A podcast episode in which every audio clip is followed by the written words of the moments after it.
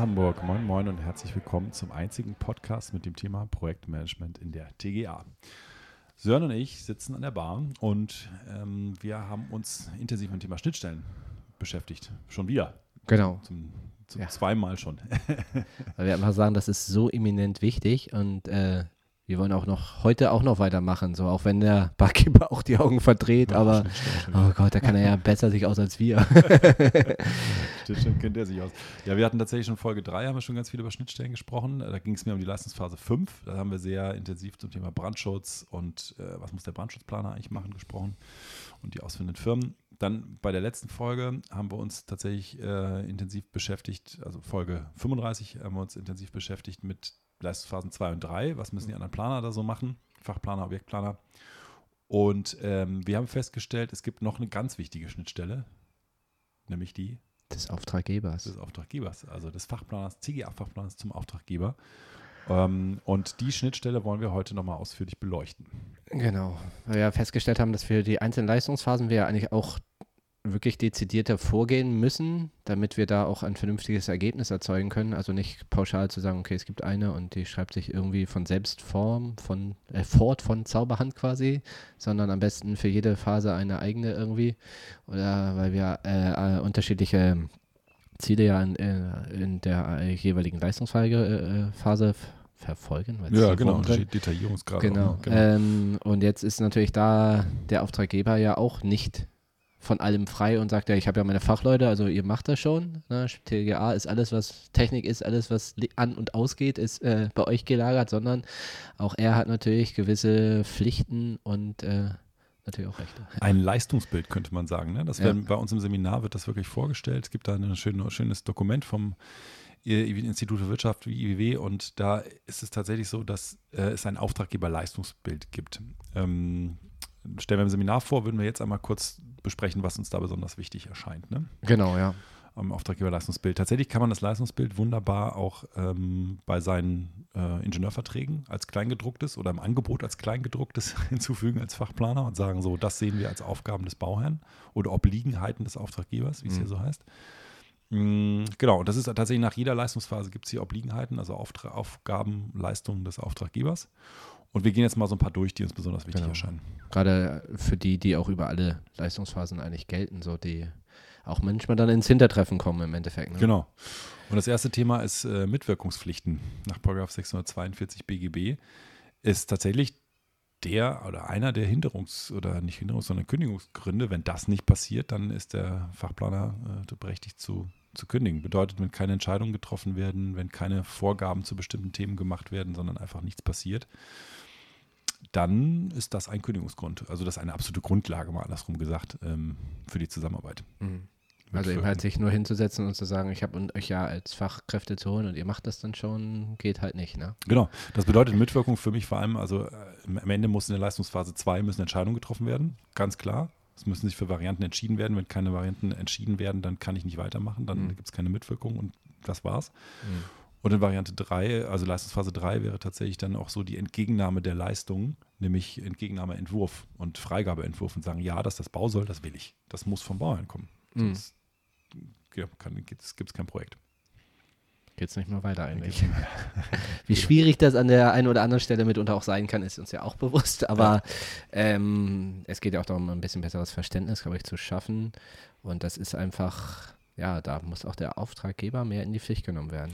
Ich sehe wenig Ingenieurverträge, wo das konkret drin steht. Meistens kommen die vom Bauherrn und da steht nicht drin. Ich muss in Leistungsphase 3 auch eine Entscheidung treffen und in der 2 auch. Und, genau. Ähm, was da so ein bisschen drin steht, ist das Thema Auszahlung von Rechnungen. Mhm. Also ich muss bezahlen, ja, okay. Ähm, das ist tatsächlich der zweite Punkt, wo es auch genug, oft genug Stress gibt und oft genug äh, Streit, nämlich dass einfach die Abschlagsrechnungen irgendwie nicht geprüft werden oder mhm runtergeprüft werden oder einfach gar nicht bezahlt Leistung ist werden. ja noch nicht fertig. Genau, Leistung ist nicht erbracht, habe ich nicht abgenommen, mache ich, bezahle ich nicht so. Hm, ja, ist tatsächlich auch ein wichtiger Punkt und äh, ist tatsächlich auch aus meiner, meiner Sicht so der dann ein Streitpunkt, der dann auch zur Kündigung führen kann, ne? wenn die Rechnungen nicht, nicht bezahlt werden und dauerhaft und die Mahnungen nicht gehört werden, dann ist vorbei ist tatsächlich auch für die Fachplaner meistens die einzige Möglichkeit, wirklich dann auch wirklich zu kündigen. Ja, ja. so, nicht bezahlt reden. Viel mehr verraten wir jetzt aber nicht, wollen ja nicht jeden. Genau, da gibt es dann noch Sicherheitsleistungen, die dann erstmal eingefordert werden müssen und so weiter. Ganz kompliziert. Genau. Ähm, ja, aber bevor das so weit kommt, gibt es noch vieles anderes, was, was schiefgehen muss. Ne? Also tatsächlich müsste, ähm, müssten die Bauherren auch ähm, nicht, oder andersrum, müssen sie vertragliche Leitung oder die gesamte Koordination von aller Planungs- und Überwachungsleistung irgendwie. Und das heißt nicht nur auf die Fachplaner bezogen, sondern halt dann später auch aus die ausführenden Firmen. Genau. Das ist natürlich sehr weit gefasst. Ne? Was heißt gesamtübergreifende organisatorische Koordination? Hm. Am Ende ist dann doch der Bauauftraggeber dann derjenige, der das Schiff am, auf Kurs hält. Der ist, genau, Schiff auf Kurs hält. Und äh, der sich natürlich auf seine Planer verlassen können muss, aber am Ende hat er die Verantwortung. Ne? Und Ja, es ist ja, wenn man jetzt einen Bauphysiker nimmt oder gleichen, dass man gegebenenfalls in der Mitwirkungspflicht des Fachplaners ist und sagt, okay, wir brauchen da noch jemanden, wir brauchen noch einen Brandschützer, so, aber dass der dann auch da ist und ein Vertragsverhältnis hat, den hat er nicht zu uns, sondern den hat er zum Auftraggeber. Genau. Und der muss dann sich halt natürlich auch, äh, wenn er dann loslegen soll, auch äh, entsprechend finden und suchen. Ne? Ja, genau. Der muss dann auch beauftragt sein, wenn es soweit ist. Also dann schon ziemlich oft in Leistungsphase 2 Mhm. oder 1 Mhm. für viele Fachplaner. Oder die meisten eigentlich, also sonst geht es gar nicht los. Und äh, ich sehe halt auch, wenn wir jetzt gerade sind, Auftraggeber Leistungsbild, dass Fachplaner zu selten dann den auch die Hand heben und sagen, ich kann jetzt nicht weitermachen. Ich kann einfach nicht arbeiten, wenn ich nicht den Fachplaner am Start habe. Mhm. Und die Hand muss früh gehoben werden, ne? weil die Leistungsphase 2 kommt ganz schnell. Die muss dann meistens auch nach vier Wochen abgeschlossen sein. Wenn ich so die Terminpläne sehe, die am Anfang gemacht werden, die dann kommen, dann heißt es ja, Ende Februar wird, ist der Vorentwurf abzuschließen. Das ist Weißt du, ach optimistisch. so, ja. Sie haben schon Verträge geschlossen mit dem Brandschützer, Sie haben einen Vertrag schon mit dem Bauphysiker, Sie haben schon äh, einen Außenanlagenplaner, der muss nämlich auch unsere Planung integrieren. Haben Sie alles schon? Dann, dann kommen so ein bisschen fragende Gesichter und dann werden die Terminpläne nochmal angefasst. Mhm.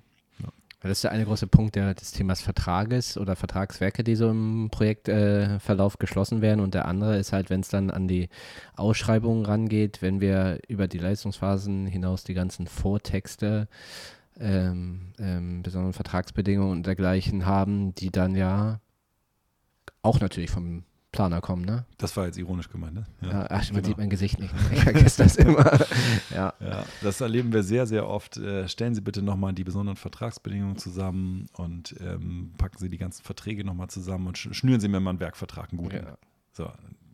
Das kriege ich wirklich ständig zu hören, dieses, diesen Wunsch. Ne? Das Da zu bist du auch das wirklich- Jurist quasi. Da ne? bin ich ja quasi Jurist, Jurist, genau. Kann ich ja machen für 395 Euro die Stunde, mache ich das, ein bisschen Rechtsberatung und riskiere im Zweifelsfall, dass meine Versicherung nicht zahlt, wenn ich einen Beratungsfehler gemacht habe. Ne? Ist ja auch ein Grund, warum ähm, Rechtsanwälte so teuer sind, weil sie wahrscheinlich eine teure Versicherung haben. Das ist äh, Spekulation an Das der Stelle, glaube ich. Äh, Spekulation. Wir Genau. sind ja nur neidisch. Wir sind, also, wir sind nur neidisch. Ähm, ja, ich glaube tatsächlich, Rechtsberatung ist auch ein ganz schmaler Grad, der ganz schnell beschritten wird. Ne? Mhm. Wo dann einfach gesagt wird, ach nee, jetzt gucken Sie mal hier, Vergabeempfehlungen würde ich mal so und so machen. Und dann wird die plötzlich nicht nur technisch, sondern dann gibt es plötzlich auch rechtliche Themen, die da irgendwie drin stehen. Und ganz kritisch, das habe ich bei einem Baurechtsseminar mitbekommen, wird es, wenn es um Fördermittel geht. Also sobald du als Fachplaner ähm, in irgendeiner Form die, die, die, den Erhalt von Fördermitteln negativ beeinflusst hast, kannst du plötzlich schadensersatzpflichtig werden für Millionen von Euro im Zweifelsfall, weil du vielleicht eine besondere Vertragsbedingung geschrieben hast, die dem widerspricht, weil da eine Vergaberüge kommt, was auch immer. Ne? Also Mhm. Teufel ist ein Eichhörnchen. Und am Ende zahlt deine Versicherung nicht als Fachplaner, weil du eine Rechtsberatung gemacht hast. Das, ist nicht dein Job. Ja. Und dann sitzt du auf einer Million Fördermitteln, die, die nicht ausgezahlt wurden. Nur mal so als Beispiel. Ne? Das hörte man dann so als Damoklesschwert. Ja, also geht es halt da um die Vortexte, die ja dann auch in der Pflicht oder in der Verantwortungsbereich des Auftraggebers, ob er sich dann eine Rechtsberatung holt oder eine eigene hat, das sei mal dahingestellt, aber davon sollte man die Finger lassen im Endeffekt. Ne? Muss man, ja, tatsächlich. Das ist äh, ganz, ganz schwierig. Außer es ist im Vertrag irgendwie geregelt, aber ich glaube, das ist ein absoluter Einzelfall, dass man irgendwie eine Rechtsberatung im Ingenieurvertrag stehen hat. Ne? Genau, dann haben wir noch das Thema Insolvenzverfahren, also tatsächlich äh, projektbezogen. Also hatte ich jetzt auch schon erlebt, dass tatsächlich ausführende Firmen insolvent gegangen sind während der Bauphase und dann durfte man plötzlich die Ersatzvornahmen dann äh, organisieren und ähm, die sehr weitreichend, ne? suchen Sie mal Firmen, schicken Sie denen mal Ihre FVs. Mhm. Ach so, ja, und dann schicken Sie das ganze Paket gleich rüber. Und ich sagte, hey, was, wie, was Paket? Das ist immer das Werkvertragspaket, das ist doch von Ihnen geschnürt worden. Nee, nee, da schicken Sie das mal rüber. Passen das mal an. Und das, Vorsicht. genau, das sind auf jeden Fall keine Grundleistungen, also die müsste man schon gesondert lösen. Mhm. Und ich glaube, auch da ist als da ist Fachplaner auf dem Bau dann gefragt, tatsächlich ein, ein, ja, ein Angebot zu machen für eine Ersatzvornahme, ne? Mhm. zu organisieren. Mhm. Ja. Ja, und der Klasse rechtsgeschäftliche Abnahme. Ich glaube, das ist klar, die Abnahme muss vom Bauherrn erfolgen. Ja, und dann ist halt der wichtige Punkt eigentlich auch zu sagen, dass eben halt der Auftraggeber auch für technische Themen zuständig ist. Ja, jetzt wird es interessant, ne? Ja, genau. Also, also- wir waren so bei den absoluten Grundlagen. Er muss die Rechnung bezahlen, er muss Entscheidungen treffen, das ist irgendwie klar. Genau. Sonst geht das Projekt Verträge nicht voran. schließen. Verträge schließen, die Zeitig, Fachingenieure zur. Verfügung stellen und so. Und jetzt kommen wir zu den speziellen Themen. Wenn er Maschinentechnik hat oder wenn er Laborausrüstung hat oder wenn er Dinge hat oder sozusagen klar be bereitstellt, auch vielleicht durch seine Mieter später, dann muss er dafür die Anforderungen klar machen und klarstellen und muss dann auch Listen liefern, welche technischen Anschlusswerte haben die Geräte, brauchen die ein Fundament, wie genau werden die aufgestellt und so weiter. Das gehört nicht zur Grundleistung des Planers, das zu ermitteln, sondern das muss vom Bauherrn kommen. Also kriegt er dann die unangenehmen Fragen selber gestellt. Genau, muss die unangenehmen Fragen gestellt bekommen. Oder er beauftragt den Planer im Rahmen einer Sonderleistung. Auch das Ja. machen die meisten Planer dann irgendwann nochmal mit, Ja, ja. äh, die Bestandsanlagen zu ermitteln oder neue Anlagen mit auszuschreiben. Die gehören dann aber irgendwie zu einer anderen Kostengruppe. Das ist dann Kostengruppe 600, Mhm. so üblicherweise. Ne? Das ist dann irgendwie eine Ausstattung und äh, gehört nicht zu TGA. Hat aber Schnittstellen zu TGA. Wir sind beim Thema Schnittstellen. Ja, ja. Das ist ganz schwierige Schnittstellenthematik. ja, auch so eine Klassiker-Einbruchmeldeanlage. Ja, mh, wenn, die, wenn die angefordert ist, dann gehen schon die ersten Fragen los. Ja, wo sitzt denn jetzt die Zentrale? Wie wird die denn angeschlossen? Wie ist überhaupt das Sicherheitskonzept? Gehört das auch? Wie ist das Sicherheitskonzept von anderen Gebäuden? Soll das hier genauso aussehen? Boah, da habe ich schon die krassesten Diskussionen mitgemacht. Und ähm, auch die wahnsinnigen Unklarheiten und am Ende auch Entscheidungen, nee, wird doch nicht aufgeschaltet. Ja, dann war da halt eine Einbruchmeldeanlage ohne Funktion. So. Also da ist es, glaube ich, dann auch dann für den Auftraggeber zu wissen, was er selber auch zu liefern hat. Einfach so, dass, dass nicht nur der DGA-Planer für alles eine Antwort finden muss, sondern genauso auch diese Fragen stellen kann. Und äh, Einbruchmeldeanlage ist nicht gleich Einbruchmeldeanlage so, ne? Also Ja. da, da ist, sind die Variationen halt auch äh, vielfältig, wie alarmiert werden kann. Und die Antworten darauf, wie denn soll, die kann der Planer nicht wissen. Genau, weil das greift ja in das Betriebskonzept des Gebäudes ein. Also Ja. die Einbruchmeldeanlage ist ein schönes Beispiel, weil die ja gef gefühlt in jeden Betritt, Betretenden, also nicht gefühlt, die betrifft jeden, der das Gebäude betritt. Mhm.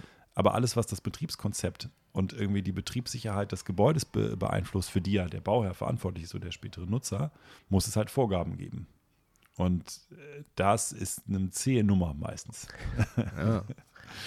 da klare Vorgaben zu halten. Zumal ja auch klar ist, der Bauherr, die Bauherrin ist ja im, in der Leistungsphase 1 selber noch nicht klar, wie sie das Gebäude im letzten Detail nutzen will. ne? Das ist Mhm. irgendwie auch noch Möglichst lange, möglichst flexibel nutzen können. Ja, genau. Dann, ja, dann machen Sie mal konkrete Betriebsvorgaben, bitte. Ja, wir, sind in, wir sind in Gesprächen vom äh, Modehaus bis hin zu sonst was und Ja. ja. das soll alles abgedeckt werden. Genau. Schwierig an der Stelle tatsächlich. Ganz schwierig, aber ich glaube, wenn's, wenn sozusagen der Planer das als Vertragsanlage mit reinnimmt, dann wird irgendwie allen klar, oh, da ist was de- undefiniert. Ich kann die Leistungsphase 2 gar nicht abschließen, wenn das Mhm. irgendwie nicht geklärt ist. Hm. So, ne? Vielleicht ist dann sogar irgendwann die Erkenntnis da, dass es gerade zu früh, die zwei abzuschließen. Wir bleiben jetzt in Varianten. Ja, Das wenn man kann selber noch nicht genau weiß, wo die Reise hingehen soll. Ne? Mhm. Das gleiche Thema ist ja dann im Endeffekt auch was an der ökologischen Ausstattung oder was äh, da an äh, Aspekte bezüglich Sonnen Solaranlagen, Regenwasser, Versickerung, Entwässerung und sowas wieder stattfinden soll. Das sind Schnittstelle zum Beispiel zur Lead, also Schnittstelle Bauherr, Lead-Zertifizierung, ne? wenn, wenn die gefordert ist. Mhm. Äh, wir hatten einmal ein Bauvorhaben, da wurde die dann erst in Leistungsphase 6 plötzlich gefordert, nach Abschluss der 6. oder der Bauherr wollte sie haben. Der wollte sie dann haben nach der Ja. 6. Alle klatschen sich die Hand an den Kopf und sagen, oh Gott.